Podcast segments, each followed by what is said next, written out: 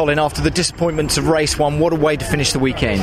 Yeah, it's it's always great to finish the day with uh, with with a good result. So. Um, no stellar fight back from um, for, from the team. Um, you know they give me a great car in that uh, in, that, in, that third race. So um, you know the hard work was probably done in race two, making up all, all the positions. Uh, but to, to, finish the day with with a podium, um, you know I'm super happy with, and you know a good recovery job. Fantastic, great job, well done, Thank Colin. You, Super uh, stuff. Yeah, you got to disappear. It's a quick one. This one.